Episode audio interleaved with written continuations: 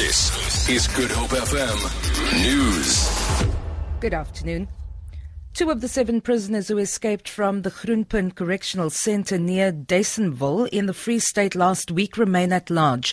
Five of them were rearrested last week. The men allegedly escaped through a window. The Department of Correctional Services, Logan Maestri. Correctional officials, together with the South African Police Service and other law enforcement agencies, are still hard at work to ensure the arrest of the remaining two inmates. We are confident that the remaining two inmates will be arrested.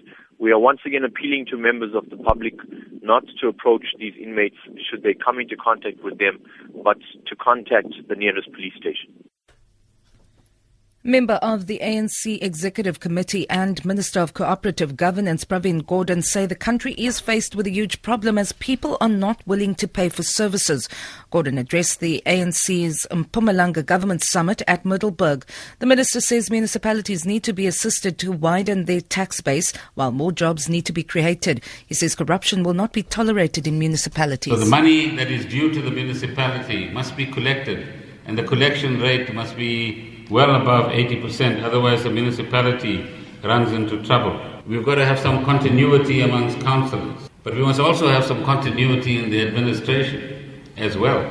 So how do you balance continuity with change is an important set of judgments we need to make. One of the weak areas in municipalities, in Mpumalanga and elsewhere, is spending on infrastructure. There's lots of money available. Either it is spent badly or not spent at all. More than three hundred fifty people are reported to have died in a heat wave sweeping India over the past week. Most deaths have taken place in the southern states of Telangana and Andhra Pradesh, where more than one hundred forty people have died since Saturday. Temperatures reached over forty degrees Celsius in areas including Calcutta and Delhi. Authorities have urged people to stay indoors and drink plenty of fluids. The majority of deaths are reportedly elderly people who were working and being exposed to the heat. Dehydration and heat stroke has been the main cause of the deaths.